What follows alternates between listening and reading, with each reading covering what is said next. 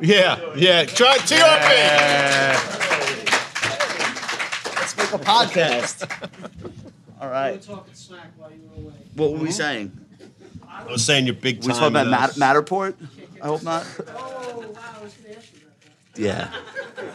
Thank you. That was the first thing I was gonna bring up. My attorney uh, tells me no comment. Uh, is Dan doing his hair? What? Here it is. Really? when did you guys start? You started podcasting before Josh or no? Yeah, 2017. After one episode, Josh said, "I don't think this is going anywhere." It's one of my better calls. Don't quit your day job, basically. One of my one of my better. when did when did you start? You did the pandemic. pandemic. I was one of those. So so um, I really had nothing to do for long stretches of time. Is, is the answer. How did Fast Money go? It was it was Killed one it. of the best shows we've ever done. I didn't. You, Tell that joke to this to this audience before the mic gets on. What? No, the mic's on. mics are always on. Well, Yeah. uh, so Josh one day, Josh Wait, used to are they? do. Yeah. audience can't. They can't hear you. They Oh, can. turn it, turn it on. What are we doing? I'm Oh, not we're controlling. recording. Yeah, whatever. Yeah. oh, really? Who controls that? Turn, turn the volume of your voice up, guy.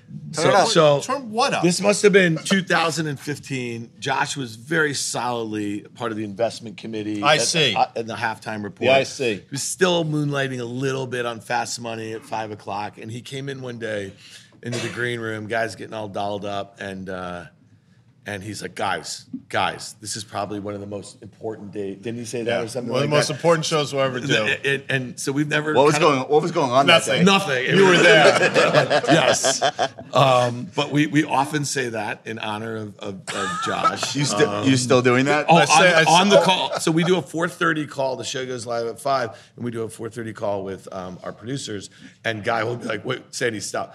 This might be." I say this is the most important show we'll ever do. Don't don't. I know it's true. TRB lives on. I'm in trying to think. What year do you think that was? Probably 15. 'Cause- So, what would have been the thing that would have made me say that? The the yuan being uh, pegged? no, it, it, it might have been like something like. it's a- I'm sure that's exactly what it was. I'm sure it was something with the really yuan depeg. Brexit. Could have been Brexit. Could have, yeah. Oh, that, all right. That makes Josh sense. Josh would stroll on the green with those. You have the like you. He wears those headphones. He walks still do. in. I still do. I mean, it's it's The it's it's a amazing. fantastic look.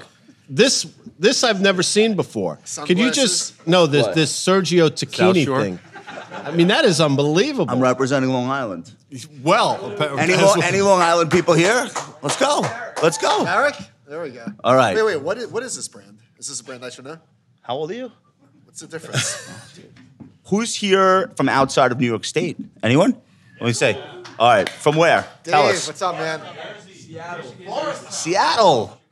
Chicago. Chicago. All right. Oh man, that is awesome. Thank, thank you guys. Did you? Came from Israel? Did you? You, India. Okay. Well, thank you guys so much for coming. We're gonna have a lot of fun tonight. I promise. Have uh, who's been to the Nasdaq? Who's first time at the Nasdaq tonight? Okay. Very cool. What do you guys think? Awesome. Pretty pretty cool, right? So uh, the Nasdaq gave us this space for free, um, and the Nasdaq did a lot of work behind the scenes to help us to do the show, put this on tonight. So round of applause uh, for, for the Nasdaq. And how many nights a week are you at the Nasdaq? So this show started in 2000. Fast Money started in 06. Were you always here? In the early days, yeah, we've been here since day one. We used to do the show downstairs for the first 10 years. We moved up here, whatever it was, six or so years ago. But I was doing the show every night, five days a week for 12, 13 years. Show's changed a little bit since then, but I'm still on three, four times. You a are week. the longest running cast member of Fast Money in all of CNBC. history. You no, you but you are though. Yeah, no, I mean, we when we started, we- they started talking about doing Fast Money in November of 2005, and over the course of four months, the network brought in about 450 people to screen test, interview, talk about a yet to be named show, and I was one of those people, along with a guy named Eric Bolling, who some of you folks might know. Jeff Macke, who's out of his effing mind but brilliant, who Shout- Josh wrote a Shout book out to with Jeff. Yes. and a guy named Tim Jeff. Strazzini, and Dylan Ratigan was our host. And you know, 16 years later, here we are. Is it true that if Eric Bolling picked a stock on a Tuesday and it went down on Wednesday, he wouldn't come and do the show? So Eric, I love Eric. I mean, Eric's a friend, know but I will know, tell you. that's I mean, yeah, that's a hard that's, a, yes. that's a hard yes. I would say. that's a hard yes. Okay, all right, I get that. Um, and how did you guys hook up with Danny?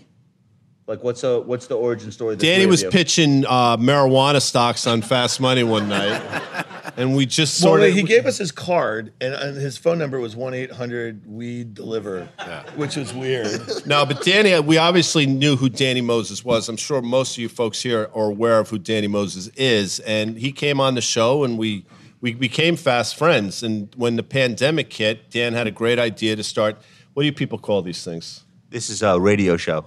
A pod you podding, Dan says, which Pod- drives me out of my podcast. effing mind. But we just started a podcast two years ago, and here we are. Okay.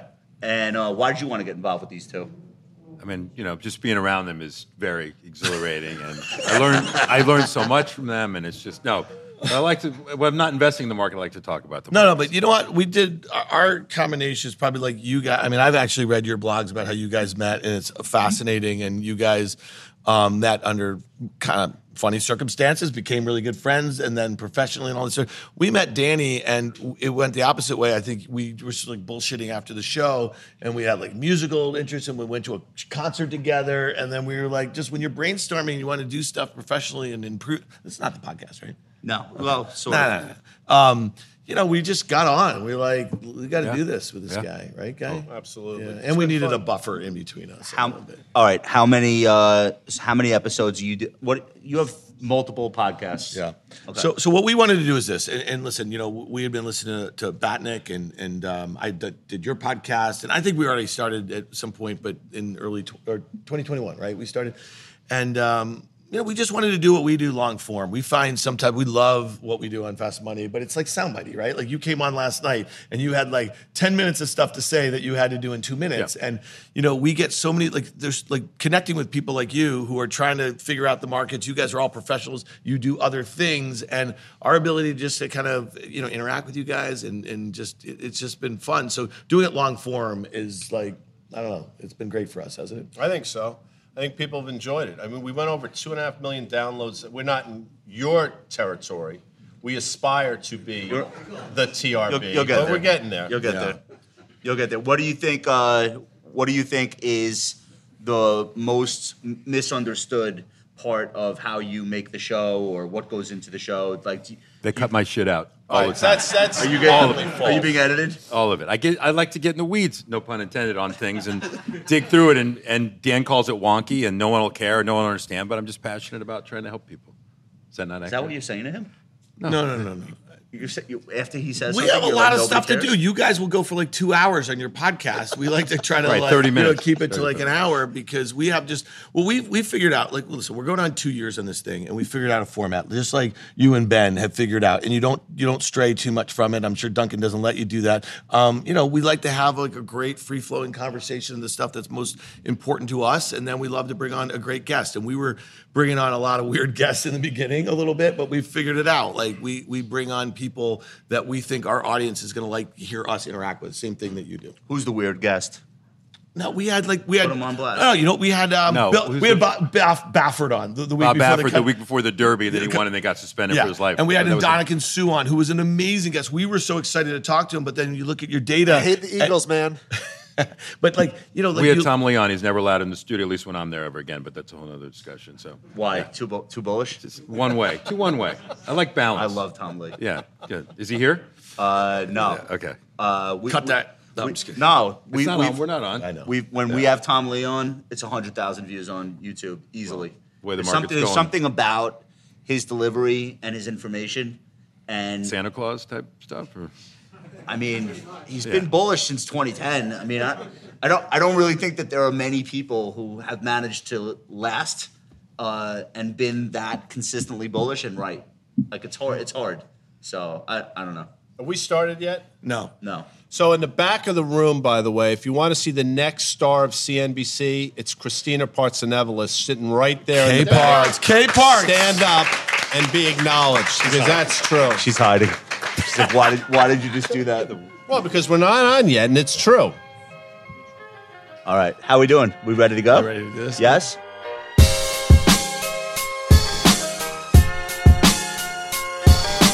Welcome to the Compound and Friends. All opinions expressed by me, Michael Batnick, and our castmates are solely our own opinions and do not reflect the opinion of Ritholtz Wealth Management. This podcast is for informational purposes only and should not be relied upon for any investment decisions. Clients of Ritholtz Wealth Management may maintain positions in the securities discussed in this podcast. Today's show is sponsored by Public. Public is an investment platform where you can invest in thousands of stocks, ETFs, and more. One thing we love over here at the compound is information and data that can lead to more informed investment decisions. And on Public, you get access to a ton of information and advanced features. You can track unique company metrics, read analysis and opinion from expert analysts. Public has all of that, plus the app and desktop experience are both easy to use and navigate. When you sign up to Public today and transfer an account from another brokerage, you can earn up to $10,000 depending on the transfer amount. You can find the link in the description of this episode to download the app. For more information, go to public.com slash compound. Hello, everybody, and welcome to a very special edition of two podcasts. Uh, starting here on the right, this is Duncan. This is Michael Batnick. I'm Josh Brown, and we are collectively the Compound and Friends, aka TCAF. Give us a round of applause. Do your folks. All right, we are on the Tape Podcast. I'm Dan Nathan. This is Guy Adami. That's Danny Moses. Um, you know, listen, we're really honored to be here. You had a great idea. You guys orchestrated this. Duncan did some great work, Nick, your whole team, and you had a mission to do this. Two missions, actually, is uh, really give back to the people who've made this possible for us. You guys listen to our podcast. The feedback's been amazing, and we couldn't do it without them, right? And then Josh is like, we want to raise a lot of money for No Kid Hungry. Um, and Yeah. so thank you for including us, Josh. Yeah, and audience, please give yourselves a round of applause because this time of year and in this economy and with inflation, uh, what it is nationally, you, you you're hearing stories about the cupboards being bare at uh, at at kitchens and at pantries, and it's a huge issue. And so, you guys just being here and helping us uh, do what we've done means a lot. The money, I know firsthand where the money goes, how it gets used, and it means everything to the people that are looking for that lifeline. So, so again, give yourselves a round of applause. Thank you, guys. Thank you. All right, so the idea for the show tonight is that we're just going to go through 2022. We have a collection of some of the biggest events of the year or the things that moved markets, and uh, we'll just we'll go through uh, how we reacted to those things in real time, whether or not they still matter uh, months later, and then we'll do some forward-looking stuff and talk about 2023. Which, oh my God, I can't wait for 23. I've, I've, I, I'm all set with this shit. I'm ready for I'm ready for the next thing. Um, but let's start with January. Uh, Michael, the bear market started on day one, basically. It, the market made a new all-time high. It's January 2nd, I think. And then that was it. That was all she wrote. That was all she wrote. So the S and P 500 ended January 5.8 percent below uh, the high it set on January 3rd. Um, the Dow had fallen 1,206 points to start the year, or three and a quarter percent, um, and ended four and a half percent below that first day high. The Nasdaq was down nine percent, and uh, immediately, and it ended the month 11.2 percent below the November highs. Who saw it coming here? Well, I mean, David Tepper comes on CNBC for years, and I get upset because he makes it so simple. And when the Fed was easy, the Fed had rates at zero, he would come on and say, Look, it's as simple as this don't fight the Federal Reserve. And you know what? He was right. The simplicity of it made me nuts. But if that's true, the same should be true when the Fed's taking away liquidity and adding and raising interest rates. So if you're bullish under that environment, you're effectively fighting the Federal Reserve. And we've been saying that since this time last year, and it's proven to be the case. So the Fed still has their pedal to the metal. So I think, again, if you're bullish this environment, you're fighting the tape a little bit, Josh. It- it's it's sick how simple it, it really was when you look back. That was the first inkling we got in November that the hiking cycle is here, and that was the top But of the it, but it wasn't the first signal. Okay, because like we spent, we started our podcast in January seventh of 2021, and Danny, like he just said, the wonk, and I'm gonna let you kind of get into it a little bit.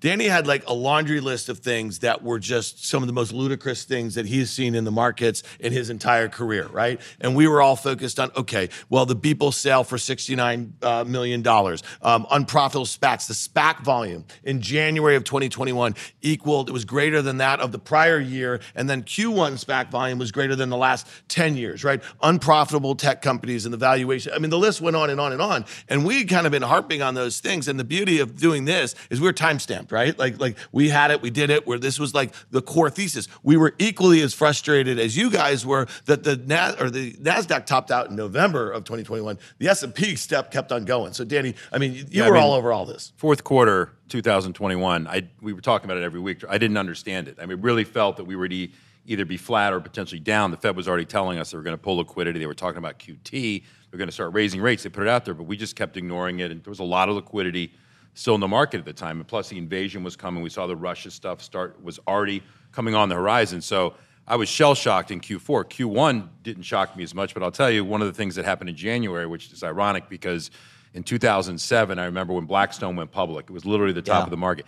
TPG went public. I think it was January 13th or something like that. I'm Yes. like, right in the time where you would think that, you know, from a private equity perspective, LBOs and things would start to just start to come down. That was actually that day may even have been the top. So the signs were everywhere, but it always takes well on the short side. You're always going to be early when you're short, but things are starting to line up. I mean, I'm not going to fast forward and ruin December of, of this Right. year, but you know, fast forward now into where we are. But I was shocked by Q4. If you go back, Josh, and take out just Q4, look at the chart. I think the S and P was called 43, 4400. Yeah. That 40, that last 400 points didn't make sense to me. So uh, I remember Blackstone going public June of tw 2007, and it wasn't long before. Uh, was that the actual the top was I mean, it was within a week. Yeah, it was in. Yeah, It was, it was down, close yeah. enough. Yeah, It was close enough. Uh, Elizabeth Holmes was found guilty in Jan- on uh, January 3rd. Also coincided with the top. Not it wasn't a public stock, but I think it was the end of an era, kind of like an era of belief. Is that, is that a good way? Yeah, no, wake up call. That now looks what's happened since a lot more people have been arrested. You know, Yes. So, Agree. Bill, Bill Hwang. So, yeah. Um, Rush, but, importantly, Oh, reckoning for due diligence. I mean, think of all the people, the, the sophisticated individuals who joined her board, um, the the VC firms that gave her boatloads of money without any due diligence, and, and we're seeing that play out right now here. Somebody was saying, uh, I forget who I was talking to. They were saying WeWork should have been the top in 19. Howard. Uh, uh, Lindzon was, and he's basically saying if you didn't have a pandemic start in January of 2020, WeWork would have been the top. But then all the stimulus and low rates That's that right. came prolonged the nonsense for another two years. It's a great Uh, point. But like, like who would have thought the Vision Fund from SoftBank at hundred billion dollars to invest in fairy tales would have been the start of things. But that's right. Like that should have been the end. But that actually turned out to be, gentlemen, start your engines. It was the worst January for stocks since 2008. And here are some of the Nasdaq losers.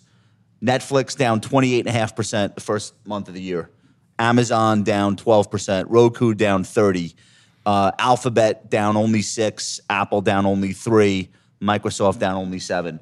That masked a lot of the carnage that was already starting because those stocks are so big and they just they didn't 40% of the S. They're forty percent, right? Yeah. Of the, of the Nasdaq. Who put this in? LA Rams come back to beat the San Francisco 49ers in the Super didn't Bowl. It- It's not Is that even you? true. Well, that was the NFC Championship No, game. I, I, don't put, know what I, that. Oh, I, that's put, a I chip. put in what? Who put that in? I didn't. I saw it in there. Did the Sean do day. that? I don't know. And it was against the Bucs. They put the Rams Right. That was in Bucs. February. That wasn't even in Okay. January. And it was So the February. whole thing. All Wrong right. team, wrong month. I tried to help on the edits as much as I What, could. what, what are your thoughts from the January experience before we move fo- uh, forward? I think Janu- What I remember about January. Because don't we because he's on? Don't we always go like as January goes, so goes the rest of the year? Isn't that like a, a stock trader's almanac uh, cliche? Right? You guys have heard that before.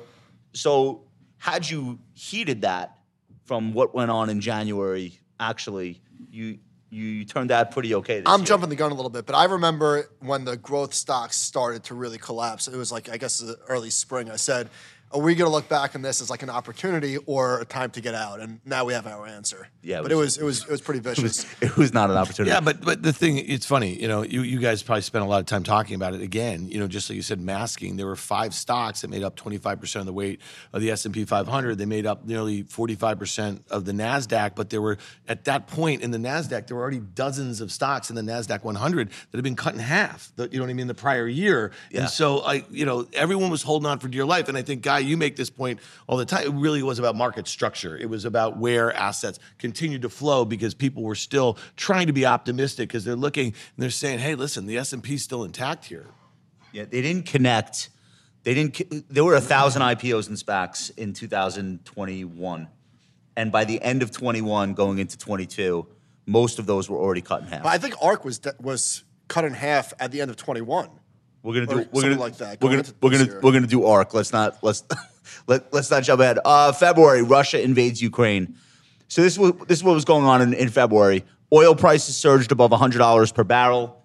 I thought you. I thought you had Vlad Putin behind me. I couldn't. I, uh, uh, Brent crude, the global benchmark, went up eight and a half percent to trade at one hundred five forty that day.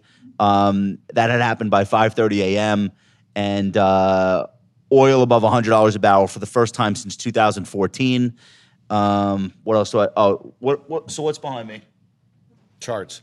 But but right. can, can we uh, let's just break in there because guy, you know, we we did a podcast and I think it was the first week of December, last week of November in 2021. We had Ian Bremmer of Eurasia Group on. Okay, he's a like a very Not well. to brag, we had him also. Okay, uh, well, we had him first, and um, We had him for longer. well, uh, okay, but he gave us better stuff. And so, um, you know, Guy, you know, like you had this amazing exchange with him, okay? And um, you were like, listen, this this Ukraine thing, this is happening. And no one wanted to believe that it was You going to had happen. him pre-invasion, or Pre, I mean, this was this was like he's like, I, it- listen, we call him Nostradamus for a reason here. And then we also, and then you were talking about China and Taiwan. I mean, talk to us a little bit about that because you know, like, and, and you had been, you know, balls long oil, you know, like yeah, for well, that reason. we do it that, see, in Fast Money in You edit November. out Melissa balls asked us, long? you know, Okay. I think that's a financial term. it is. Yeah. Continue. you know, what are the, what are your concerns of 2022? And I said it's geopolitical, and, and nobody really believed that, but it turned out to be the case. And Russia wasn't amassing 100,000 troops on the Ukraine border to take f***ing pictures. You know, I mean, they were clearly there for a reason. So you Couldn't you always say the big risk is geopolitics, Uh, and then no, and then not, finally not, it not happens? like it not like it was setting up. And I thought China Taiwan would happen a lot sooner than it potentially could happen. That was the second part of it. But it's clear to me that that was a huge potential risk. The fact that now we're sitting here in December and crude oil is lower than when we before they went in is fascinating.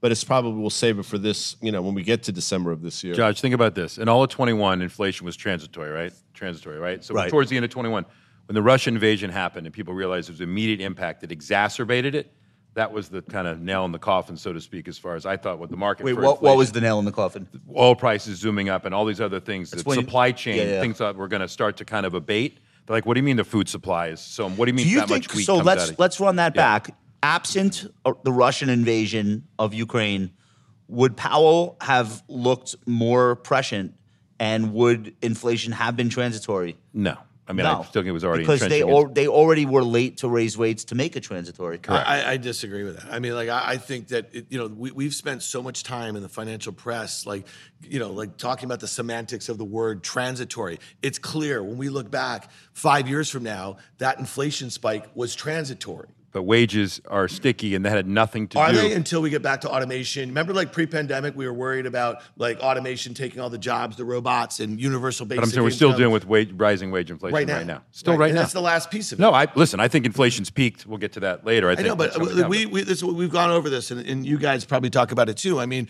the Fed did something in 2020, um, but they kept on doing it in 2021, and that's the thing that caused this weird spike. We had zero COVID in China, we had disrupted supply chains, we had deglobalization factors, and then we had a shooting war in Europe. And so all of those things, you you just said it yourself. Like if you're waiting for geopolitical to invest, you, you might be waiting a long time. It just all happened to happen at this this moment. The and- timing of the invasion could not have been worse for where the Fed was, which was already late. Yeah. And it made everything worse. Um, but I still think we would have had an inflation battle this year because of wages and rents. Because don't of four trillion anything to do with dollars in stimulus, though, Yeah. to keep our economy afloat, keep households afloat, keep businesses from you know credit issues like we had during the financial crisis. I mean, they did their job. Spotify crashed at hard pivot in uh, February from 234 to 150. Um, it was a 46 billion dollar market cap in January. It's about 15 billion today, probably lower. Uh, yeah, um, one of the biggest media company crashes of the year. But the specific trigger was they did a hundred million dollar deal to bring Joe Rogan on. Joe Rogan had, shall we say, alternate opinions about vaccines, and uh, the musicians started to boycott the the platform. I don't think that's why Spotify is worth 15 billion today. I think it was coming down anyway. Um, but you guys are mu- you guys were are music guys. What what are your thoughts about how that whole thing went down? If you don't follow me on Spotify, you're doing it wrong. I have an 845 song playlist, and I just what do they send you? What do they All- send all you? Stones? Steely Dan. What do Wrapped. they send you at the end of the year? Oh, what are Led they called? Zeppelin. Wrapped. So I'm in the top one half of one percent of all Led Zeppelin listeners in the Now, world. now you know why the stock's gotten killed. just Right, saying. so you can play stock market all you want. I'm just saying, follow me on Spotify. Uh, Joni Mitchell took her music off Spotify. Did anyone notice? Well, you know, people notice Neil Young, and, and Danny, I'll let you jump in here too. I mean, like, listen, I, I said at the time on one of my podcasts that you, I'm not sure if you said the same thing. I mean, J- Spotify had a Joe Rogan problem because he's the he was the face of this publicly traded company. You- Like Daniel Ek was the CEO, but no one knows him, and no one knows what his- messaging is in the direction for the company. So he allowed his entire company's brand to be co-opted by a guy where probably half of their users don't agree with what he has got to say about a lot of things. Right. I guess that's the danger of doing huge deals like that, and then that person becomes, whether you like it or not, the face of, of, of the business. Yes, Howard Stern was serious. Uh, Starbucks announced a new price hike after a price hike in October of 21. And uh, Starbucks, believe it or not, is one of the best performing stocks in the S&P this year. They seem to have had no problem putting through price hikes. Hasn't really affected them at all. In fact, sales are going up for the most part. Are you surprised the degree to which most U.S. companies were able to get away with uh, price hikes? I can't think of anyone. who Chipotle didn't. too. Some Yeah. have pricing power and some don't. Those are the winners. But I'll say this: keep keep in mind, we were in lockdown basically, right, for end of twenty, a lot of twenty one, and so the comps start to look very easy in twenty two versus twenty one, especially so of the Starbucks where people are actually going back to work and going to get the Starbucks, and th- they raised prices and people wanted it, and, and that's fine. But now going into twenty three. You're going to face those comps off of 22, 21, and that's another reason I think, not to jump ahead, why 23 will be difficult. But listen, you have a good product, you have pricing power, and you can and you, you can pass that on. You're in, you're in good shape. And I think the price of coffee actually hasn't gone up as much as they probably raised their prices. To be honest with you, so. so they'll they'll they'll get that benefit. What what do you think about this idea that prices will, costs costs will come down for corporations, but prices won't, and that's what saves earnings in 23. That spread. So everyone, so they all raised prices because they had to, because labor was expensive, because lumber, like anything you want to input, all of those prices ease off, but companies don't then roll back the price increases, and that's the thing that saves earnings for the S and P 500 in 23. If think that's possible? If wage growth doesn't keep up, they're going to get hit. I mean, the revenues will drop because they can try to charge more, but be, there's just less wallet from the consumer, I think, right now, and there will be in going into 2023. There'll be examples where companies can do that, but I, I don't. I don't think that'll be. you don't think it'll be widespread enough to, Not at all. to help? Okay. don't. in a commoditized business. Maybe if you know, not in someone that's competing. All right. Why don't you take? Why don't you take? Why don't you take March? So March was what happened in March? We St. got Patrick's Day. we got the biggest inflation jump month over month. It was the first time we hit one percent month over month. Uh, where, it was the first rate hike. Uh, the Fed raised rates uh, 25 basis points, which in hindsight, maybe they should have maybe they should have gotten gotten after it uh, a little bit faster. This is a good chart. March is when shit really started to blob. We had more 52 week lows in March than we had in 30 years. And I wonder if this is a sort of a data crime in here. If, I wonder if this is being measured funny because how are there more highs, more new lows here than there were in 2000? It's the number of stocks. It's not a percentage. That's how. More more more stocks. I don't know. All right. Nobody look at that. But but but let- let's just talk about that rate hike. So so it was mid March. Um, it was the first rate hike they had done since 2018. It was 25 basis points, and you put that in some sort of context. They really eased into this thing. All of us can go back and remember, you know, post 9/11. They were still saying transitory in March. N- no, they they I mean they they had. No, I mean that's why they were raising rates. They basically were kind of, you know, But their dot plot, that was the, one of the first dot plots, and they were still low. To Josh, to your Yeah. point. Yeah, So- but I mean, they Yeah. started. So, but but at, at that point, I mean, Fed funds was was expected to be above three percent. It Right. was at zero. Okay, so um, there was a huge rally in in the end of March. You remember that in, in the in the stock market? And Yes. people thought, okay, they finally did it. And you know, we were kind of saying, you know, the last time when they were raising rates in 2018, what happened, guy?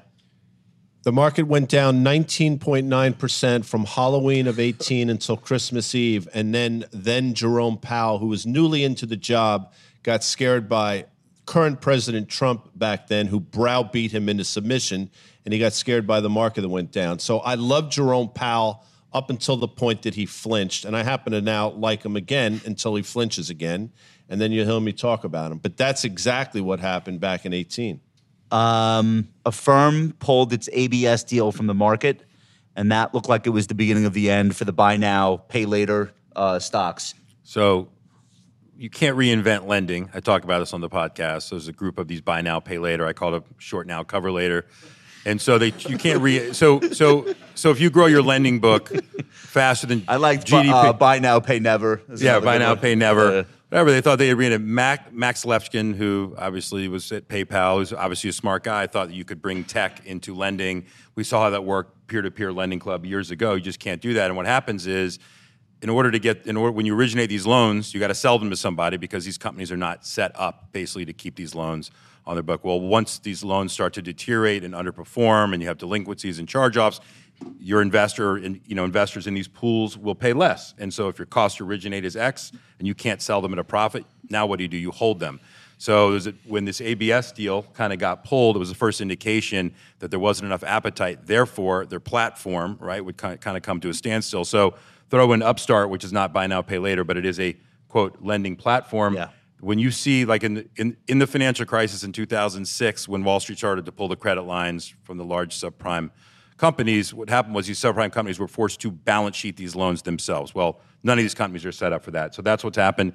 These stocks are on their way to zero. I mean, there's, these things are down 90%, I think. And so one of them got one of them got acquired. Uh, Square bought one. Which one did they buy? That was 21. I think, That was right? 21. Afterpay, the but, Australian but one. they They bought agreed that before. that's gonna that's hurt Square. That's why Square stock is where it is. It's a big problem. It was all stock. It was a $29 billion all stock deal. Square was trading at all time highs. And, you know, we, we actually were talking about this right after that. Do you remember that Amazon did a deal with a firm? And people were like, well, if there's a frenzy for these assets, why wouldn't Amazon buy it? And I think Danny said something like, why buy the cow when you get know, the milk? This is this is like the one of the big things on Wall Street, like one of the, one of the tricks that they pull.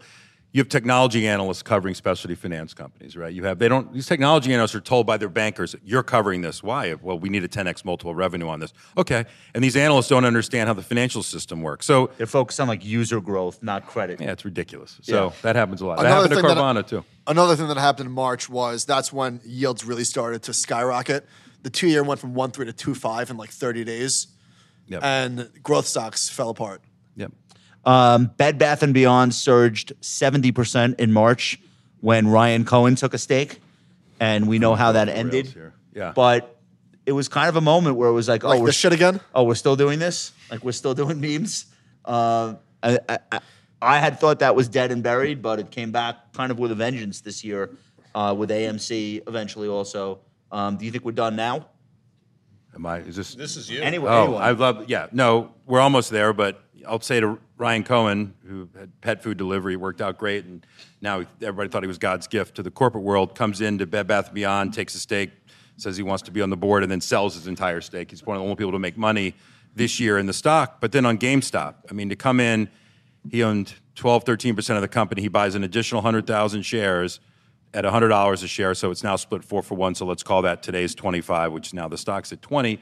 And says what? What is he going to? NFTs. He had a partnership with FTX. I mean, think about this for a second. So it kept the stock up. Is that who they Yeah, partnered they- with FTX to do NFTs? Yes, of course. God, if if I So- knew than what I what I Seven know billion, now. still a six billion dollar company. So are we there? We're in the eighth inning of this crap. But Stocks three bucks.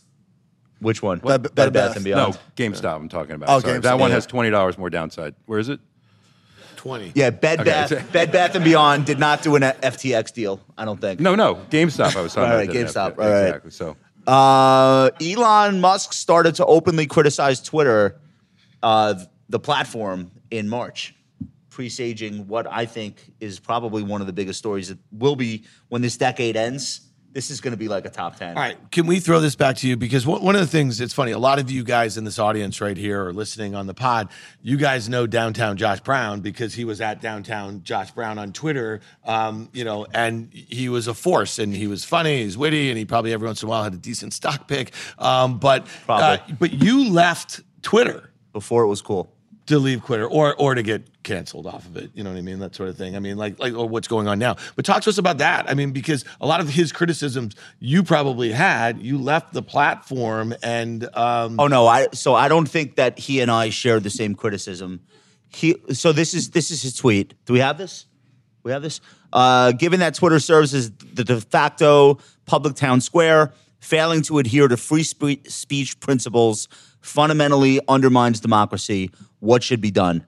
I actually don't think that there needs to be a global town square. I don't think it's necessary or healthy for 300 million people to be yelling at each other from all over the globe. I really, I don't I'm not in the camp that thinks that's a good fundamentally a useful thing for anyone. I don't really see what it solves. All I can think about is what it causes. So uh, my criticism is um, it's not a criticism. It, it is what it is. But I don't think that when you get past a certain number of followers, you can enjoy your experience there. And the other thing, and a lot of people that I admire, I wish they would stop tweeting. I can't believe they still tweet at their follower level because these are two things that maybe their parents didn't teach them. The first is absence makes the heart grow fonder.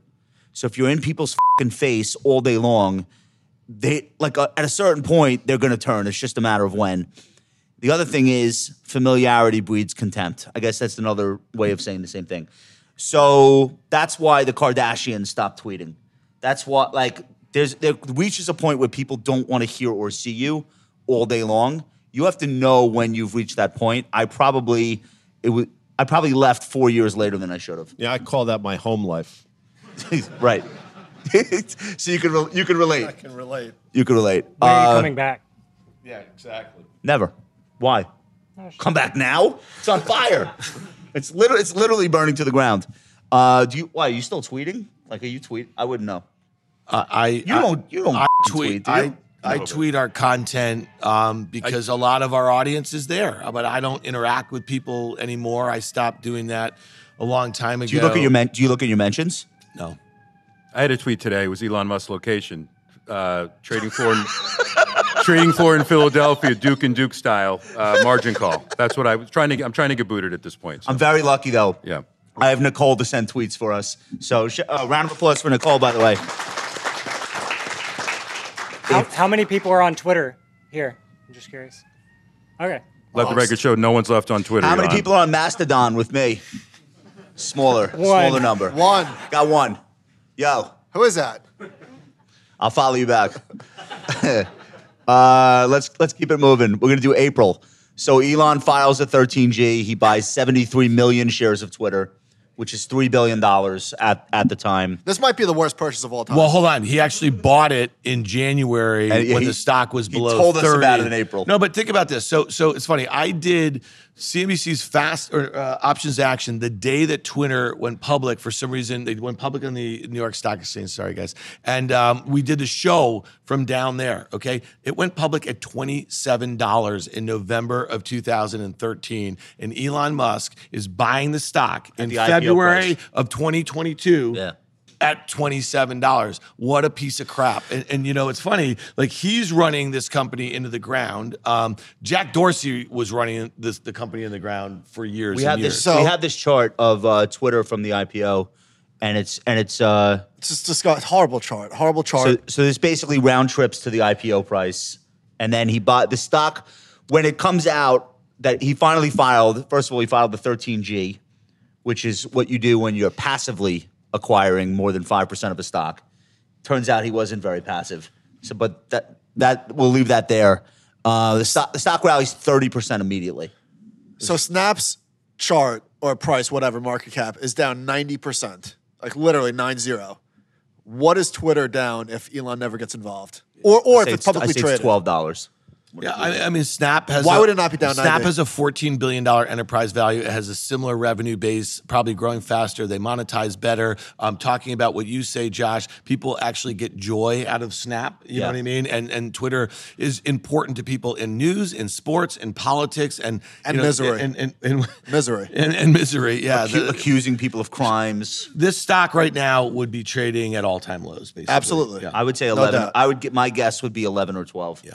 Um, what Guy? think? No, I mean a lot of analysts had that said fifteen dollar price target. I remember a lot of people putting on, it, and you're probably right. That's where it'd be. But the reality is that's what happened. I mean, personally, for me, Twitter is my source of news, and that's how I get headlines and stuff. And it's in, in my world when I started. This is the new tape, effectively for me. Well, he got caught, right? He didn't 5420, just like 420 funding security. LOL, he got LOL, forced, yeah. he got accept- forced they into it. accepted his offer on April twenty fifth. Well, he got he got forced into it Yeah. because the judge they had all this discovery with all his emails and all. He didn't want that, so he'd rather go spend all that money. And now you're Tesla's seeing what's down. Tesla burns seven hundred billion in market cap or something like that. Uh, Bill, 700 Bill. Hwang, uh, from the top, Hwang from Archegos is arrested in April. Um, Notice the only reason that's newsworthy is it just kind of came and went because guess why? Because seven, six or seven broker dealers don't want that to they want that to go away. Think about how embarrassing that is for them. They all lost. Well, that was a 2021 story. no, I mean, the that- arrest. There was the- I know, but the, the- Bill the I mean, the, Oh, the we don't we don't Archegos have to, thing. we don't we don't have to spend time on it. But the story there is he is avoiding filing for uh, as a large holder of these stocks because he's using swaps to get exposure. well, and his relationship to Ark Asset. That was the other thing. and the, and the swaps are pushing up stocks. And he was a, was he a seed investor in ARK? yep, So he was Cathie's earliest backer. Correct. And they had some stocks in common, yep. which probably helped her portfolio as he drove them higher. We allowed to say is that we allowed to say that? Sure. Okay. We, we- I think think, I think we're saying that. Uh, Fidelity announced they were going to allow retirement savers to put Bitcoin in 401k accounts. This is one where they could have like just very quietly said said, "LOL, just kidding." They this month they actually followed through and it's I- open. I opened one, and think about this. I don't have. I, I was never really big into crypto, but given what's going on with FTX, probably what's going to go on with Binance, and what might go down with Coinbase, why would why would you ever even consider that? Now, these are not I- didn't, I, didn't I say that? Say what?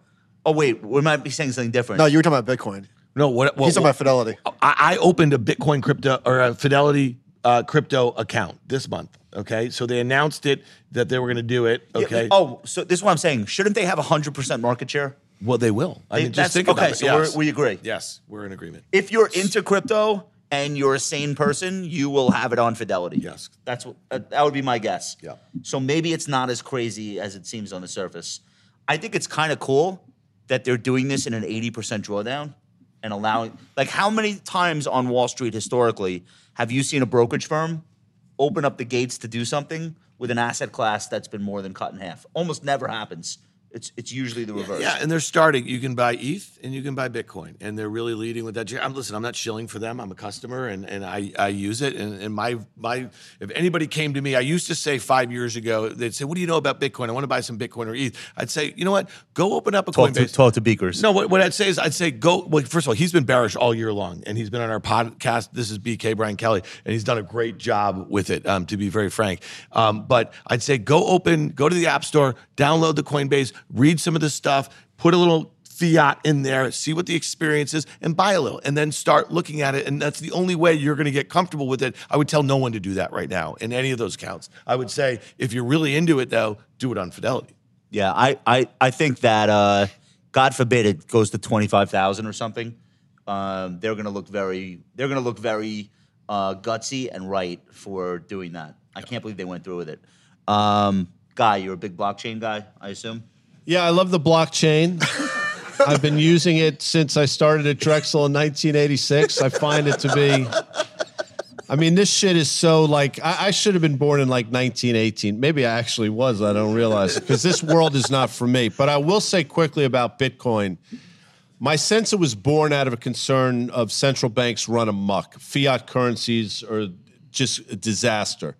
And it, if you think about, I don't think it's coincidence, TRB, that Bitcoin topped out in November, effectively of last year Oh, definitely not a coincidence. around the same time the Fed pivoted. So if you think our central bank, our Fed is going to flinch or blink, to me, that's going to be the next green light for Bitcoin right, but That's what's- just my But view. what's different this time, and you could have said that in that that that retail frenzy, the ICO frenzy in 2017, because Bitcoin went from 20,000 to what three 3,000 or so at the lows in 2019, 20. The difference now is confidence, right? There is very little confidence in the, uh, all these institutional players that supposedly, you know, they'd come on shows and they they look like brilliant people, and they're like telling you how the new financial world's going to be, and and they screwed you. You know what I mean? They absolutely every step of the way. And so, I, I- you know, to me, um, I, I'm not sure it comes back as quickly when the Fed pivots and they Well, the biggest cutting. difference between this crash and all others is there's like normal people involved this time around. Yeah. In all of the other crashes, there was it was only Bitcoin bros. There was no like normal people or normies in there. And They're- so everybody they're who got co- burned, coming back everybody time. who just got burned for the first time and is down 80% is not coming back. I, I would agree with that. Do you think uh, Bitcoin and crypto in general attracts scammy people, or does it turn the people who get involved with it scammy because those are, seem to have been the most successful companies so far? Is that a human nature? Like, I think it's a if you think about crypto kind of as a now I guess it's an eight hundred billion dollar industry. It was three trillion. I don't And know shr- where we and are. shrinking, yeah. and shrinking. Think of it kind of the dot com. You had real companies that came to light. Then you had Pets.com. And you have all the charlatans that come after to try to take advantage of the, of all these investors. And so I think that's where we are. I'm actually shocked that Bitcoin is still where it is. That actually probably means it's it's going to stay at this level and maybe potentially move higher. And Ethereum, it was all the other stuff. And I'll give I rip on the SEC all the time. I'll give Gensler credit. If he hadn't stopped BlockFi when he did in February, which is I don't think we put in highlights from 2022, but if we had sto- if he had not stopped this He lending stopped product, all the lending. the lending product, I give him credit. It would have been this would have been a lot worse. they told I, they told Gemini no lending. Like they they made Yeah. it clear to Coinbase, yeah. no lend. I have no sympathy for investors that invested in these companies, like you know the FTX of the world. I have a ton of sympathy for customers who lost their money they thought was safe on deposit in crypto. So you know, here here was the thing. Also, you could talk about what like what what the tells of this thing. When Jack Dorsey, who is the CEO of two very large publicly traded companies, puts his Twitter account, it's just the Bitcoin cash tag in his Twitter bio.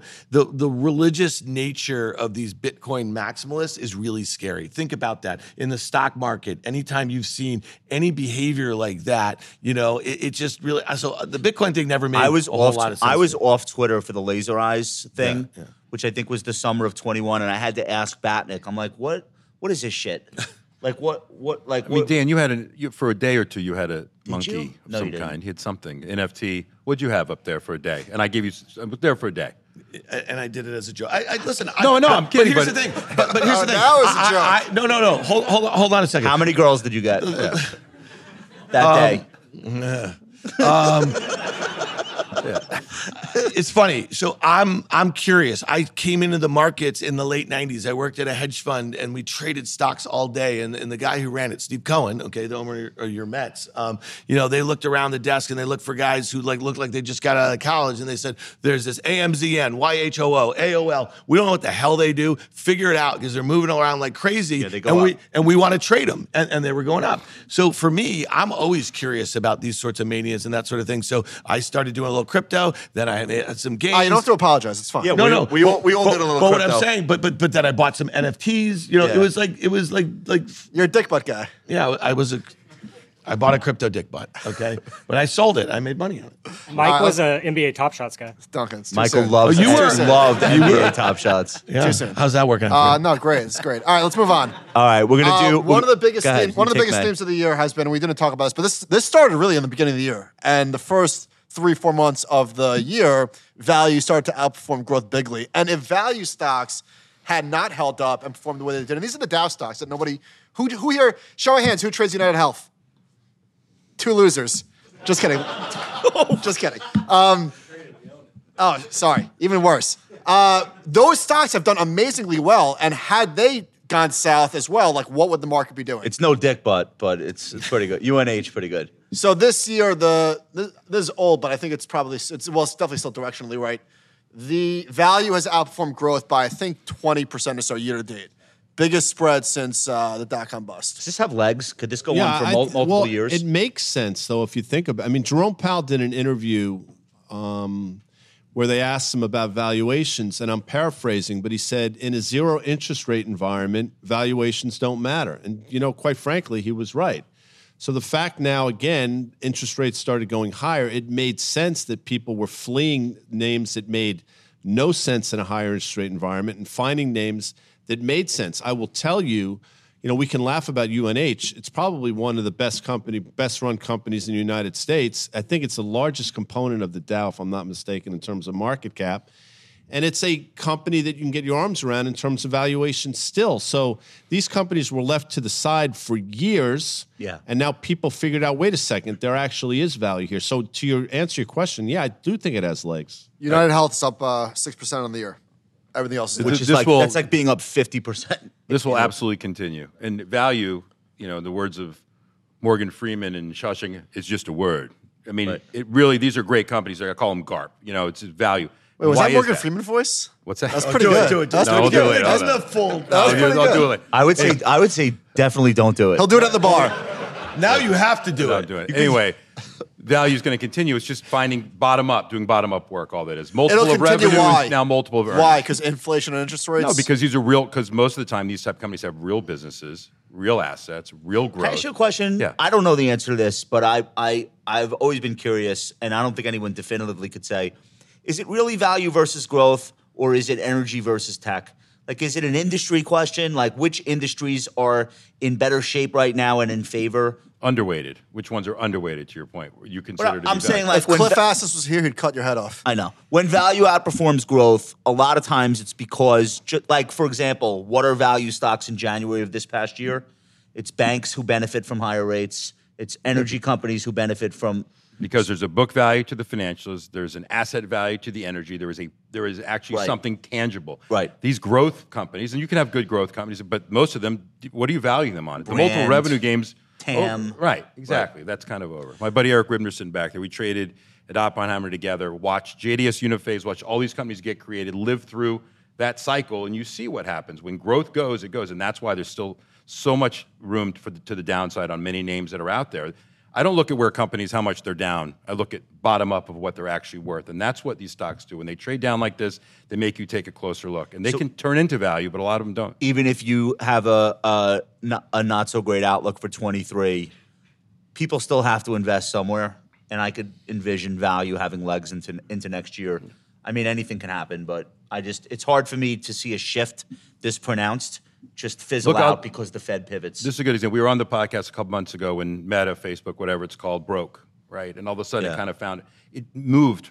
It took several years to move from a growth stock to a value stock. And look where that stock trades on a multiple of earnings. It's Nine? Not, it's not that expensive. So my point is that it can make the transition. That's a tough burn through the atmosphere moment, but, yeah. But people won't buy Meta because it's a value stock. They'll buy it because they think it can go back to hyper growth. I mean that that so I'm actually so Michael, you started this this part of the conversation about the outperformance of value of late. That's the story of the rally since mid-October, right? You've seen this rotation. Look at the S&P. Can you guys remember the last time the S&P um, you know outperformed the Nasdaq in in, in a bull run? Years. So you've seen the move into energy. Energy stocks have had, showed really good relative strength, despite the fact that crude has round tripped its entire one year move. And I think that's become a really crowded trade. The way I like to think about it is this: if that energy is less than five percent of S and P weight, that means that it's been a disproportionate amount of its earnings growth this year, and we're going to have supposedly up like what low single digits earnings this year.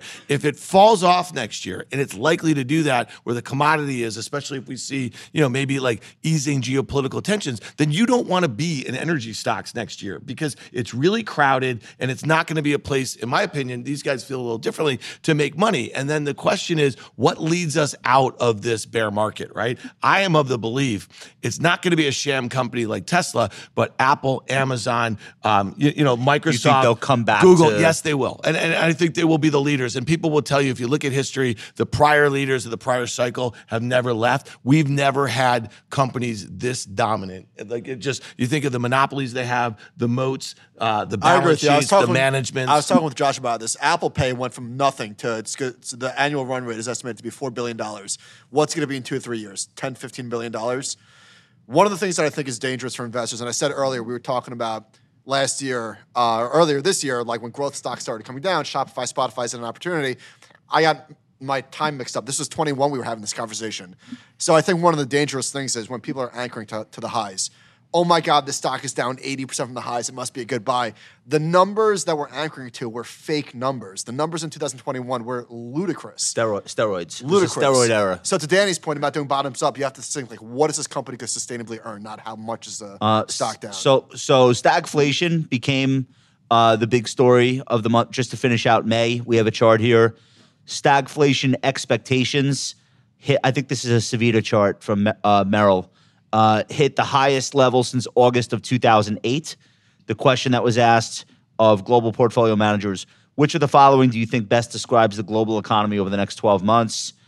Uh, below trend growth and above trend inflation um, seem to have really uh, hit a high level at that point, and so far that's been the right call, right?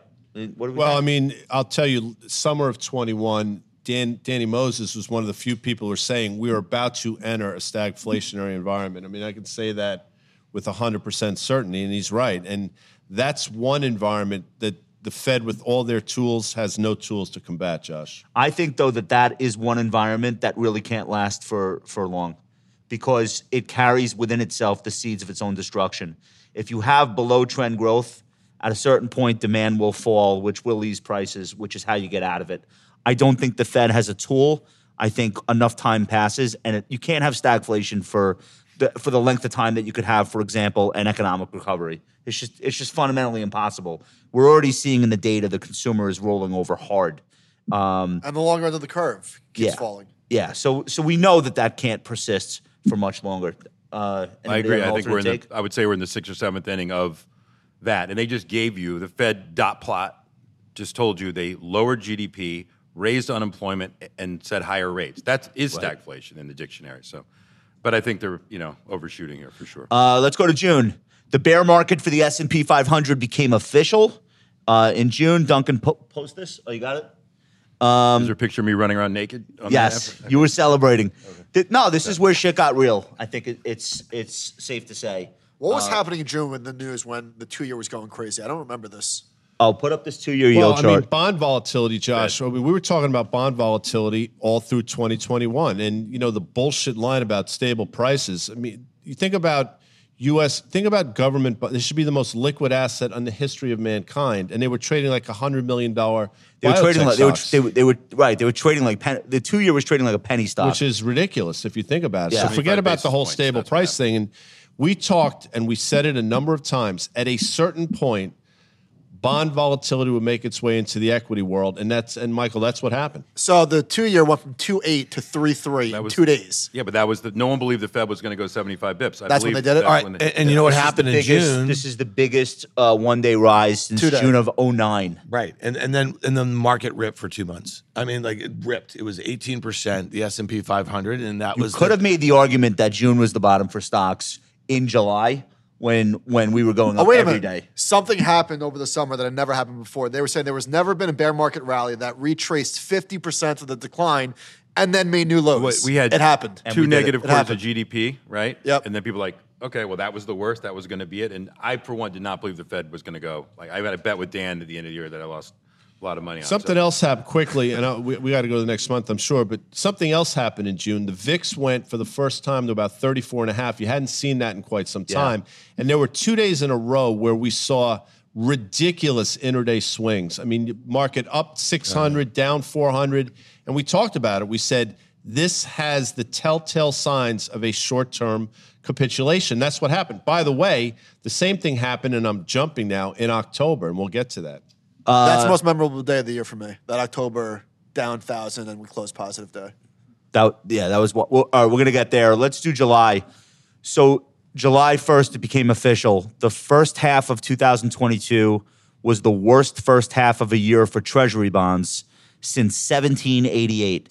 And Guy will tell you, It was a crazy year, 88. I mean, really, on the heels of I mean, 87. look, look, look at this shit. Like this is, I, t- I often tell we tell clients like you are living through history, and every year things that have never happened before will happen, and this is one of those things because when you're a financial advisor, a lot of what you're doing is trying to offset stock market volatility with relative stability of of bonds. It was also the And it was worst. impossible to do this The year. worst six month start to a year for the Nasdaq ever. Put this up. Like even worse than the dot com. Can you guys see the red? Can you guys see the red line at the bottom?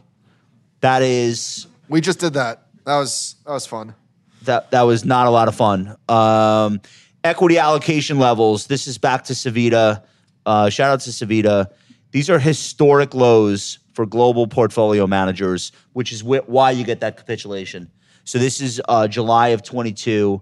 This is the net percentage of portfolio managers taking higher than normal uh, risk levels, and it's effectively minus 70. It's the lowest since October 08 and then this is equity allocation versus cash, also the lowest. So we're we're comping things to the the the Lehman summer of 8 to to give people some perspective um, on how negative sentiment was.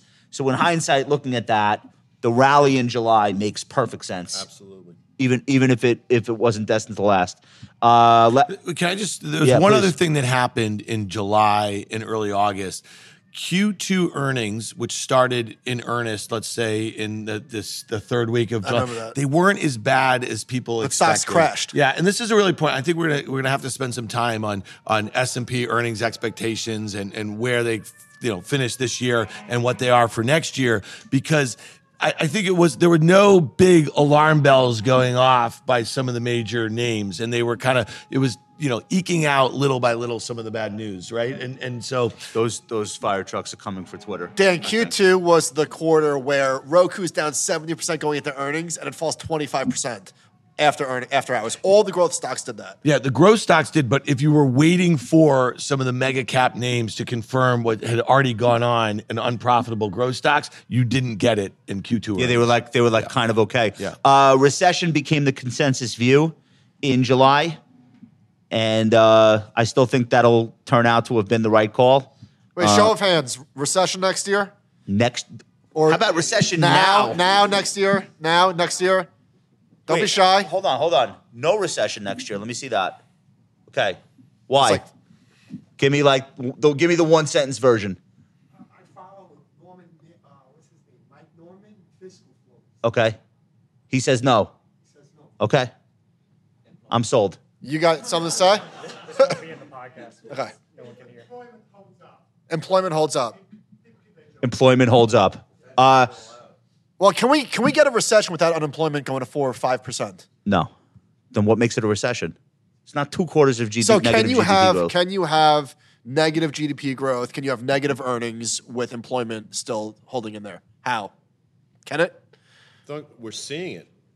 This is But this but is it earnings now. but I think earnings you're living. and da- the data hasn't rolled over No, yet. the earnings. You're right. The earnings haven't yet, but that's a matter of time. And and the, un- the I thought for a long time, and quickly we'll talk about this, but the Fed was never going to target the S and P. I think the S and P put is probably 2,800 for the Fed. That's when the alarm bells go off.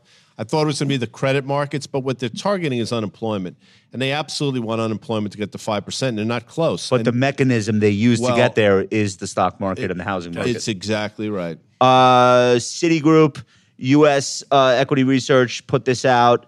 This is the downgrades of stocks. You could see Wall Street reacting in the month of July. Equity analysts upgrades versus downgrades goes sharply negative. Do we have that up? And so, all right. So Charlie Munger had this great quote in 21. I think it's e- equally ap- applicable this year, which is, uh, which is, if you're not confused, you have no idea what's going on. Which is an amazing, right? It's an amazing quote because while I'm showing you these upgrades, downgrades, and the recession becoming the consensus call, also in July we re- we just regained every single lost COVID job at the same time. So how do you take these two disparate pieces of information and process them and, and come up with anything uh, uh, resulting in I think stimulus is the missing piece of the puzzle. Like, why isn't the data turning? And this is this is the COVID job. We look at this. So this happens as everyone's downgrading uh, the, the environment. It's very tough to understand. And then we have So- retailers coming out and saying that things are dire, the inflation is killing their customers. And then you had other companies like uh, Visa and others saying that, the, what are you talking about? The There was a, there was a component better. of people spending money on services, right, not goods. It was a total transition. That was kind of the the after COVID boom of people going out and experiencing people that hadn't traveled in a while. So it's it's been a very confusing time as far as trying to pinpoint. But let me just say to quickly jump ahead, we're going to have a big recession in 2023, and the reason we have is going to be pretty simple. We're just now getting the impact of all these rate hikes. These rate hikes are just seeping in right now, and, they so and they lag. the consumer Six savings rates is an all-time low, and credits at an all-time high in terms of what's been taken out. I just don't see how. So, the Danny, let me ask you a question. This may be wishful thinking, but how much of that risk has the market priced in? Probably not, not even close to enough. Not even close. Not even close. I mean, Well, in, Oct- in, in October at the lows, down S and P down Right, twenty maybe when five it was hanging percent. It, it was pricing in probably like base case a mild recession. You, you know, you know what I'm saying? Up seventeen and a half percent off those lows, down sixteen or seventeen percent of the year. It's not. I would have felt better if this year Pricing ended down 23%. But if you end down, well, how much time? How many days we got left? yeah. Uh, August, largest bear market rally of the year.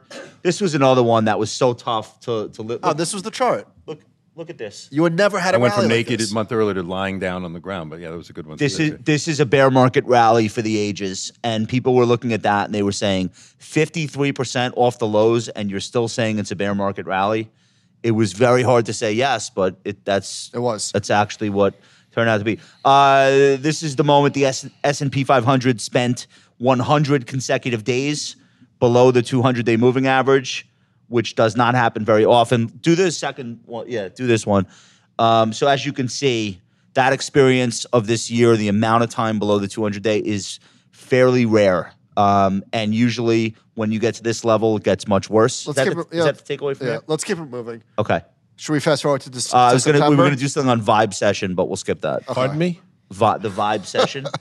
That's our friend Kyla Scanlon published this in the New York Times. The vibe session. Not a real recession, but everybody thinks it's a recession, so it's more like a vibe session. I learned. No, I no good. learned.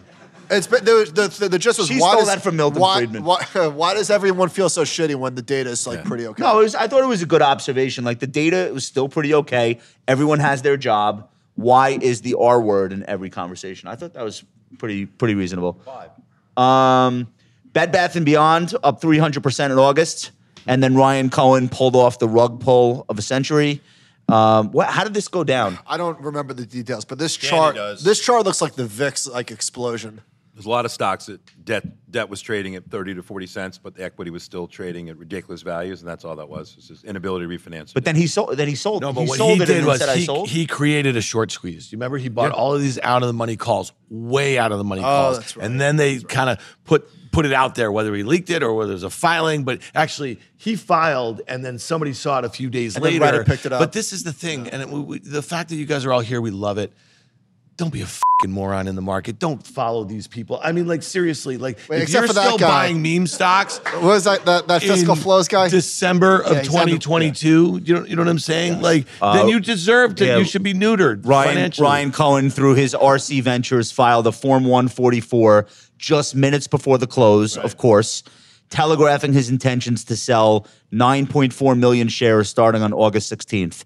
This is equal to 9.8% of Bed Bath & Beyond shares outstanding and is the full amount of stock owned by Mr. He- Cohen. He, He, he rugged them. That was bad. He rugged them hard. By the way, the next week we heard the creditors they couldn't get funding, and there should have been insider trading there, and I'll say that, out loud, but no, no one ever did anything about it, so he was able to keep Rug going. pull is a twi- is a crypto term, but we've adopted it in the stock market. I think it's here to stay. I kind of like it.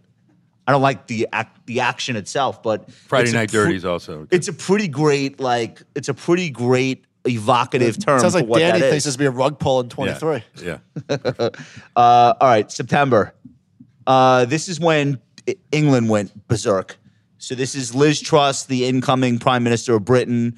She wants to do like a Reaganomics thing. She Oh, introduces. was, tax, was that tax cuts? she wanted to do tax cuts into inflation, then and, the it market didn't go kicked- well. The, the market The basically BOE, yeah. kicked her out of BOE office. wasn't happy. So she wanted to do this thing with, uh, and the currency and the bond markets kicked her out in uh, a month, weeks. Six weeks.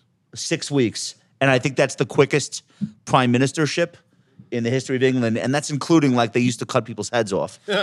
like that was that was pretty quick. Uh, Neel Kashkari at the Minneapolis Fed signaled that weak stock prices are among the Yeah, things. he's the an central- asshole. I don't. I didn't.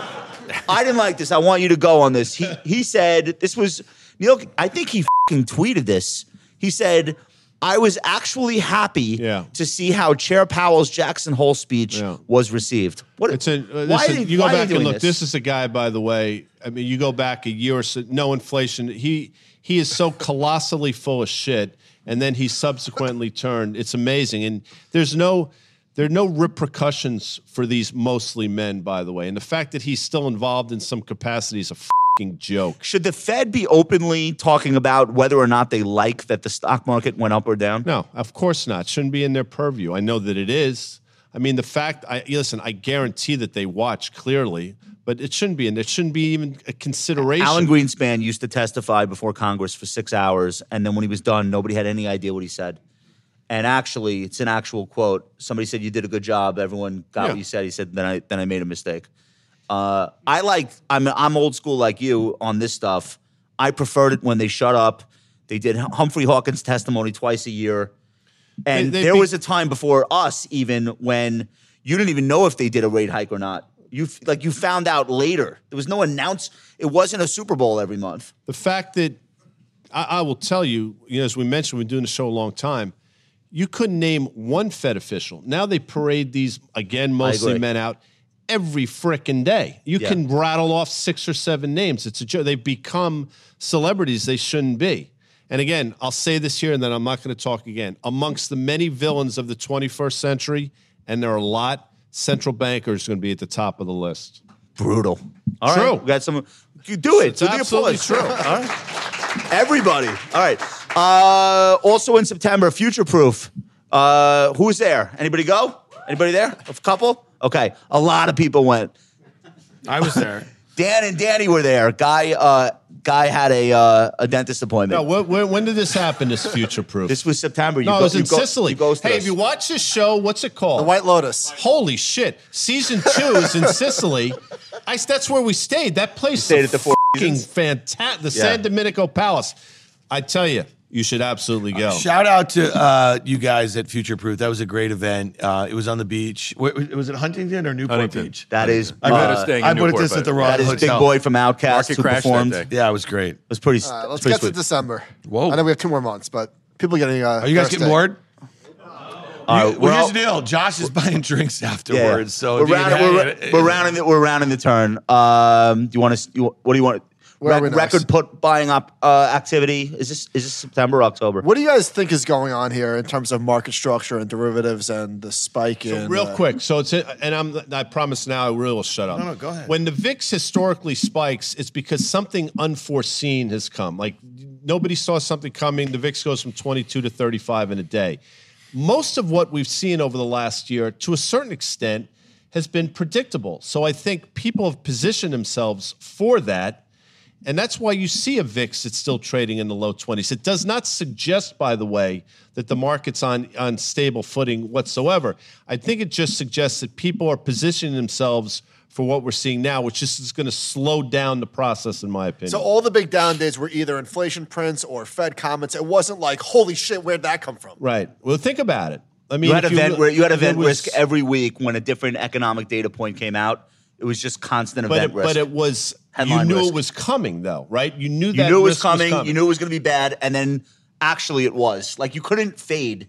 You couldn't fade any of this stuff. It, it ca- the bad news came true, and we got hit for it. Can I go back in time one second and then Please. move back forward just real quick? I think the BOE thing, the Bank of England, was a much bigger deal with Truss being forced out, and here's why. That's a first world economy, right? You got a first Yeah. glimpse of what can happen when you don't have the ability to print money anymore and just chase, and that's what that was, and that is not done. But I'm saying that could happen here. We could, see- you know, it's happened in Japan. You've seen it. So the ability of central banks to print our way out of this mess That to me was the first red flag. I just wanted to Um, the other to. big thing that happened in September, the U.S. dollar peaked, at least for now. Um, this had been a major negative for stocks all year, and it was up at its peak 19% year to date, which is historically a pretty big rally uh, for the dollar. And then we kind of have found out since that it was like, why is the dollar so strong? Why is so strong? Turned out it was just an interest rate differential because all of the central banks now are raising their rates, they're catching up, and as a result, the dollar is fading and their currencies are rising. There's nothing special about us. We just happen to have started first and gotten more aggressive than anyone else early. So that that mystery's been uh, been solved. Um, let's do October. So Liz Truss resigns. Uh, I don't care who replaced her. Uh, Chinese stocks bottomed. Put this up, What is this? but not really though, right? They're- they even lower? I'm All right. taking that off. Take it off. Uh, the S and P did hit its low for the year though in October, and at its lowest point, we were down 25 percent. So that was the day we got, I think, eight percent inflation print. Yes, Dow opened down a thousand, Right. rallied hard off the lows, and that that was the bottom. 13th, 14th, and I think it was that Friday, the 14th, that uh, Mike Wilson at Morgan Stanley, who's been bearish and correct, went tactically bullish as well. Yeah. And talked about a potential for a 15% rally, which is effectively exactly what happened over the ensuing two months. So, yeah, I mean, it, it's again, and again, if you go back and look at the VIX, the VIX those two days, Michael, were trading around 34, and you saw those crazy intraday swings. So I'm not saying anything is predictable, but if you go back and look at it, it actually made a lot of sense. I've been using VIX 20 uh, as like I don't care what your outlook is, just buy them. And then VIX, uh, excuse me, VIX 30, and VIX 20 is like, why are you so calm? Like, and if you did that this year, it it worked beautifully. You didn't have to be an expert in anything. Those are just like that. That's that range that uh, I think you could trade against. So, to, so to Danny's point about how many days do we have left um, in December before we, we see how this thing shakes Would you out? think that October low holds? No, no. I mean, not, it- it's not going to hold in Q1. I mean, because again, Guy, what about you? No way. I, I think if you do the math, the the fair value for the S and P is somewhere around 3,200. So I I do think you see lower first, and I think by Danny, the way we know that's you, you don't extraordinarily think that healthy. low holds. Do you No. think? Do you think there'll be some support there the next time we get there? If we get there, I mean, it's going to feel horrendous. It'll feel worse than it did this year. The second when it, time? when it drops. Yeah, because you're you're going to go through those lows from 2022, but there'll be there'll be a lot of opportunities, and I'm just you know you got to start dollar cost averaging. you got to be. You have to be liquid now if you want to do something about that Yeah. at when the time comes. What do you think? Do those lows hold? No. Nobody wants to go against. Uh, ha- show of hands. to the October 22 lows hold in 23? Not one hand. Oh Attaboy. God, I'm. Two. Got two hands. I have to change my- You, see, you still want to be there? Okay. All right. Uh, November, Masayoshi Son, who is my favorite investor of all time from an entertainment standpoint. I don't, right? Nobody beats Unbelievable. this. Best quotes. of Well, all- wait. every- He invested. incredible. He invested billions of dollars in community adjusted EBITDA. He loves it. Yeah, I mean that was 'Cause he had a we- gut feeling That was his we WeWork Yeah. um, Dude, thesis. this guy, this guy is the maybe the greatest gambler of all time. I love it. I I got can't get enough. Alibaba, and that was pretty much you know. Uh, couple of it. Masayoshi Son steps away from SoftBank. Um, that's November. He'll be back. That son of a bitch. He can't get it. Okay. Uh, yields peaked. Maybe.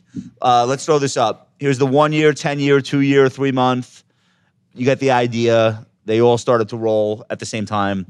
Yeah, but look at the one. The t- look at the short the short part. So we're looking at the one year is purple, the two years blue, So inverted. And the three month is green. They're holding high. The only thing falling is the ten year, and if we had the twenty and thirty, it would be the same thing. Long term rates are falling, and short term is not. The, I think the biggest question here is what would the the conditions in which yields started to go up again? I mean that that's kind of the most important thing, and that brings us back to possibly this stagflationary environment. You know, right now the ten years come off four point three to three point five percent, um, and and again we've been talking about this. I think it is reflective of future growth, which speaks to the idea of a recession next year, but you know, we we've been emphatic. Like they peaked, they peaked for uh, like in, in my opinion because we have a Fed balance sheet that's eight and a half trillion dollars, right? And so they're not going to be able to meaningfully work off too much more. So they can't ra- have rates too much higher. And the fact that their balance sheet is so high is a drag on growth. It's like this like really bad cycle. You like bond, you like bonds here? Uh, two two year Treasury. What is it? Four four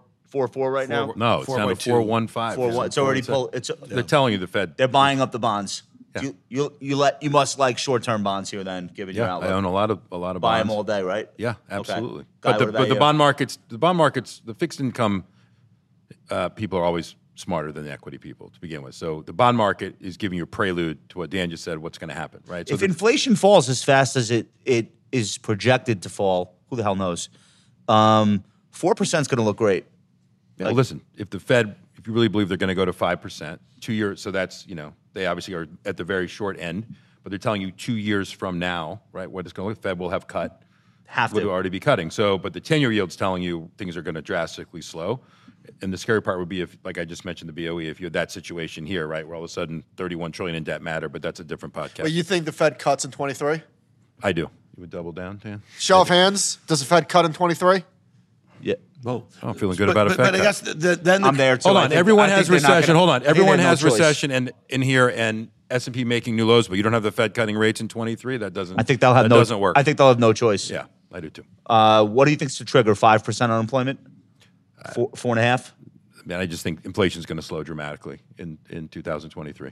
Uh, the Dow ver- minus the Nasdaq 100. We basically did this. It's just it's value versus growth. But the, the we had a month. What month was this? Was this November? The Dow had the best month relative to the Nasdaq going back to Where's the United Healthcare guy in here? That was why. Dow. Yeah, All right. There, it's, it's, a Dow. smart guy with a vest.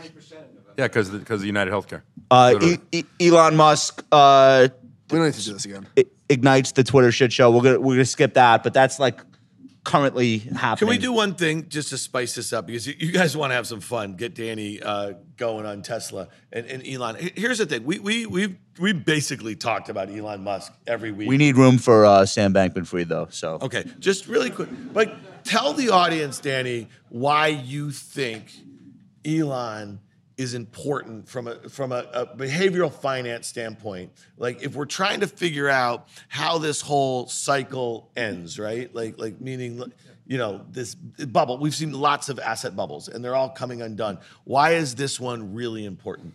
Well, because it, to me, if you guys heard me talk about it, it's kind of everything I think that's been wrong about this cycle, right? Um, disregard for the laws and the rules, both both in, in the securities business and also in the product business. That's one. Following this quote genius, right, who who just puts on a you know, really a show, and he's a great showman. I mean, Ringling Brothers, you know, he, he he's really tremendous. And but people just blindly following him around and you know, again, I, I'm not going to say that there's accounting irregularities necessarily, whatever might be, but he's gotten away with a lot. I mean, there's three DOJ investigations. We know that. There's NHTSA investigation. There's the FTC. Show me a company that is still trading like this when it's still happening. So, again, people are going to own this thing. They're going to follow follow the, this guy. the index now owns it. yeah. Well, look look at the so largest holders of. retirement America Well, you know is where it, buying wait, but Tesla you know where every it, you know where it closed today?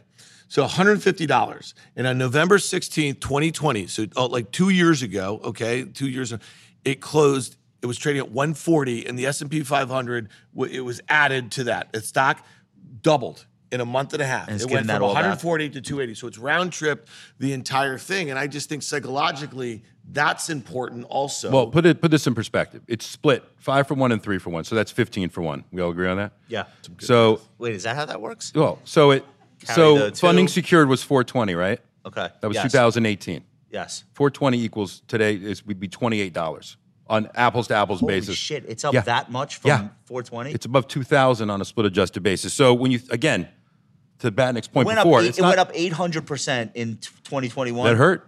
That's how that happened. It was Yeah. up 10x. Yeah, it's been crazy. So my my point is that people think it's a buy because it's down a lot. Look at this thing. He's he's sold more stock in the last 13 months than Tesla's ever made. He sold 40 billion dollars worth of stock, right? I mean, it's it's really when people look back on this guy, Rug. SBF should hope this comes soon so they can take the mess off him because it's going to be a spectacular you, story. you you think this can only go in one direction f- at this point? Like like it's got it's gone past the point of no return. I, I kind of am I, listen, to think that I, way. you know, whatever the trigger ended up being because it was Twitter and people started to realize the kind of person that he is, the way he treats his employees. He didn't build the culture at Twitter. He built the culture at SpaceX. He built the culture at Tesla, even though he didn't start Tesla. That's a whole other story. You were seeing firsthand how he operates. So all those things that you've read about that you want to ignore, willfully ignore, all the racial discrimination suits, the sexual discrimination suits. I mean, kids from how many? I mean, you know, having having children with employees. I mean, all these things he's gotten away with Mr. ESG. And guess what? He was leaning on the Democrats when he was getting. You got me going, Dan. He was leaning on the Democrats when he got all the subsidies. If he didn't have the subsidies, he wouldn't have made money. So again, he. All this stuff, Solar City, and Hey, I'll do you guys think the government wants to give contracts to a guy who owns one of the largest social platforms in the world and pushes QAnon theories on his thing? I mean, th- think about that. No, let me So just say this. I want to keep this, really- in, but yeah. I want to keep this in business. So let's be clear. I believe there is more than a one percent possibility that Tesla buys Twitter. Danny, you're crazy. I've been but- say I've been saying that on. for a and year. why would he I'm do with it? you? And he's, here's why he's going to do it because Because he's that's how margin they called. resolve Solar City. That's exactly right downtown. That's exactly right. It's so it hasn't happened and yet. By the way, the Solar City, just so we're clear, Cuomo gave a contract in, in upstate New York, seven hundred fifty million dollars, eight hundred million dollars to hire all those people. Shut that thing down and went away. I mean, I just don't get how this guy continues to get away. I think he's, you know, Can he sell Tesla? Is the board? The board will let him sell Tesla the board, Twitter. The board's a the joke. board, His brother. practice, the board. Uh, anyway, sorry. All right, Move But the- on. the Sorry. business- Dan, the you got bu- me. I'm sweating. The business. but they're still selling millions of cars, which is so- That's the other thing. The I'm not- competition I'm not, a coming. Tes- I'm not. I've never been. I've never been in Tesla. I missed the whole run up. I'm not like uh, defending it, but nobody that was bearish on Tesla five years ago ever thought they would be able to produce cars at the rate they If are. he had just kept- that was one of the biggest bear cases. The right? Model S. If he had just, let's say he was the Ferrari of electric vehicles, that's all he wanted to do. And if he had done that, granted, wouldn't got wouldn't gotten over a trillion dollars. I could see this thing being okay, but he can't help himself. So Okay, he's but- owned by the Chinese at this point. I mean, look at all the money that he has is in China. Wait, you're saying free speech guy is owned by the Chinese? Yeah, yeah. So that's the biggest. That, that's the dumbest thing about. It. By the way, all we want to thank our sponsor for this evening, uh, Tesla Motors. I'll be off Twitter And the as People's this evening, Republic just of China. But, remember but that. this is I'll just this is my last point here. So he's done this because he literally tweeted this. He loves humanity and he believes something that Josh doesn't believe that the world deserves a, a digital town square and he believes in free speech. Although that he's just how many Batnick, how many journalists has he just cut off? come Because- on. So so my, my so here's my last point on this is that China is so important from uh, production, from demand, and from rare earth materials and, And the cheap like labor. for cheap labor for his future growth. And yet he he so he just cozies up to the, the Communist Party there, but yet he believes in free speech everywhere else. And it doesn't make any sense because all of our digital companies or social have no access to that market over there, right? So this is the thing that I think kind of comes unwound in the next year or so. And I just don't think that, you know, the, the This whole thing started. makes no this whole sense. thing started with a tweet like, "What if I buy Twitter?" And someone was like, "I dare you to do it." Like, it, like Yeah. that's really and what happened. 5420. Uh, all 420 right, we're going to skip ahead to the last thing we're going to do tonight. Um, sadly, we will not have the time to discuss the midterm elections, but who cares? Uh, December 12th, police arrest Bankman Fried in the Bahamas, with the U.S. expected to file for his extradition. Uh, I am told, thank- thankfully, vegan meals are being delivered to the Bahamian prison, which is great.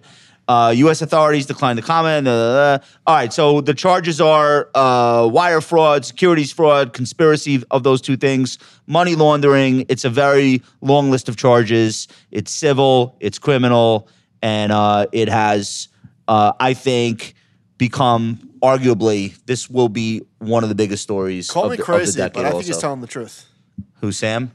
He just he has kind eyes, is what I've always Somebody, said. somebody, somebody just won Twitter. This was like a few weeks ago, and said, you know, how can you trust an obese vegan? Like that. That was that was, and I, I was like, you know what? I called him Fat Fred Savage, and and they, these guys got mad at me. What's wrong with that? Uh, is it like this is as big as Madoff? There's a million creditors in this case. There are more victims of this than Madoff by far. The dollar amount is roughly equivalent. We think it's like 50 billion they were gambling, uh, or that might be missing. Um, friend of ours referred to him as a financial terrorist. He blew himself up, and anyone in proximity, anyone that's ever taken a lunch with him, or taken an investment from him, or had a meeting on record with him, or put money on any of his plat, like everyone's f***ed. professional athlete. Like it's it's really it looks like terrorism, like almost. Wor- you know. Worst take ever. Bill Ackman, uh, Pershing Square, came on Twitter to defend him. You saw that, right? Over the last Yeah, that few was- that weeks. was I that I mean, just made. I- I- it's like, how is he still having? Did he delete that tweet? it's he? gone. Good good call. Well, O'Leary doubled down. He said, "You know what? I, me too." What'd you think? Did you guys watch uh, O'Leary on uh, Squawk this morning? Horrible. It's embarrassing. That was I crazy. no that was comment. crazy though. Yeah, it's just- well, I- there's What a- do you look like? You want to say something? I, I just want to say what there's there's one really there's one really interesting aspect of what's gone on here. So it wasn't just all these fancy individuals and organizations, whether they be VCs or strategic investors, who did no due diligence on this guy, but it was also the people that were willing to take his money too, right? And so I think what you're talking about with this guy, Mr. Wonderful from um, you know uh, reality show, yeah, Shark Tank. You know he he took $15 million to use his social presence and his media presence and his TV celebrity to push this thing and push the guy. If you go back and you look at a lot of those interviews, he's literally talking about this genius. And so it's not just the people who invested, like shame on them for doing no diligence. It's the people that were using their supposed celebrity or their influence and they took the money just to be a shill for the If you're, guy. if you're Tom Brady, your agent probably brings you a thousand things a year, and you say no to like 990 of them, and you do 10. And this was just like one of the 10 that got through. And like, what do you want? Tom Brady to do a forensic audit of this guy's books? The guy didn't even keep books. So it's like, I feel a little bit bad for like, who else? Steph Curry, uh, Shaq. Like, what do you want? I, I don't. He I- didn't do it. Wait, wait, guy. Uh, you- you- guy Thank, thank. God you're here. You've, you've helped me. I don't know anything that I'm saying. I don't. so. I don't feel bad for those I'm guys. just putting people in this shit. John David. McEnroe, maybe. Larry David. Those guys, they, make so much money, and you just said like two percent of the endorsement stuff gets through. That's not Nike or this and that or whatever. What, what Hold are on. doing? Do you th- all the people yelling at Kevin? O- I, by the way, we're not friends. All the people yelling at Kevin O'Leary, though, like if FTX was like, "We'll give you fifteen million dollars to like hang out with Sam in the Bahamas twice a year," like a lot of people would have taken the money. Yes or no? Now, you know what? We have a company together, okay? And when we're going to do a deal with somebody, I'm, I'm not lying to you. We do a background check on them. Okay, do a background check on him. He'll probably pass. No, no one did any due diligence on the What guy. What do you think is in his What do you think peop- is in his background? He, wa- didn't he go to Stanford? Dude, MIT. Listen, you talk MIT, to people who work at parents Jane. Street. You know how this business is. Oh, that guy sucks. He never made any money. People Oh, so you- talk like that. Oh, just talk to people. Yeah. like talk to people. But in, Well, he in a year money like at Jane Street. He was a high there's no frequency trader. He was a quant trader at Jane Right. Street. So he was a genius for picking people off for, you know. All right, HFT. we've been going for 90 minutes. Let's There's end with the much. let's end with the cheery slide. So this is from Bespoke. We've had 16 down one percent days this year. That is the most. What's the cheery part of this? There's no cheery part. The cheery part is uh, You just there's rug- no- you just rugged us. There's no. ch- I just rugged you. Uh, so uh, most people in the Rugged audience the shit out of us. and on the stage think that 2023 is more more of the same. yeah. I What think about, do you have down 2% days? Sure, it looks the same. Okay. It's the same It's thing. e- it's equally notable. It's going Guy to in be the front rough. row. It's always Is that quicker right? than you think. It's going to go quicker than you think. So. Hey guys, we want to do a couple of quick thank yous. Number one, um, my staff and and the staff of On the Tape Pod. Uh, doing a lot of stuff in the background. They're not talking into microphones. They're not on camera. Um, but Nicole, John, Duncan, give you guys a shout out. Yeah, thanks to Jacob and Steven and Amanda was definitely involved in this. And we we also want to thank um Oh, sorry. Our research assistant could not be here. Uh, Sean, he's somewhere out in the mountains in America, but has done a lot of work on the charts and the doc for tonight. Go Yeah, no, it was great, and and so thank you guys, and also Josh, thank you for bringing the idea of No Kid Hungry. You know, on behalf of our, we have a lot of great sponsors, and we would not be able to do what we do. I, I guess we could turn on mics and squawk about the markets, but you know, CME Group, iConnections, FactSet, SoFi, NASDAQ. um, yeah, no, well, Isabella, NASDAQ. But those, thank you. those are sponsors in particular. We're going to give ten thousand dollars um, by Risk Reversal Media to No Kid Hungry on their behalf. So thank you guys. Like we appreciate, and we appreciate all the money that you guys gave Yeah, guys, thank you so much for being here. Thank you for listening to our shows. Uh, we would have nothing to do and no one to talk to if it weren't for uh, all of you. So we appreciate it so much. And here's to maybe not a great year in the markets next year, but another great year for financial content. We will be with you. I promise. Every week, we, you guys will be with us. We'll be with you. Give yourselves a round of applause. Thank you.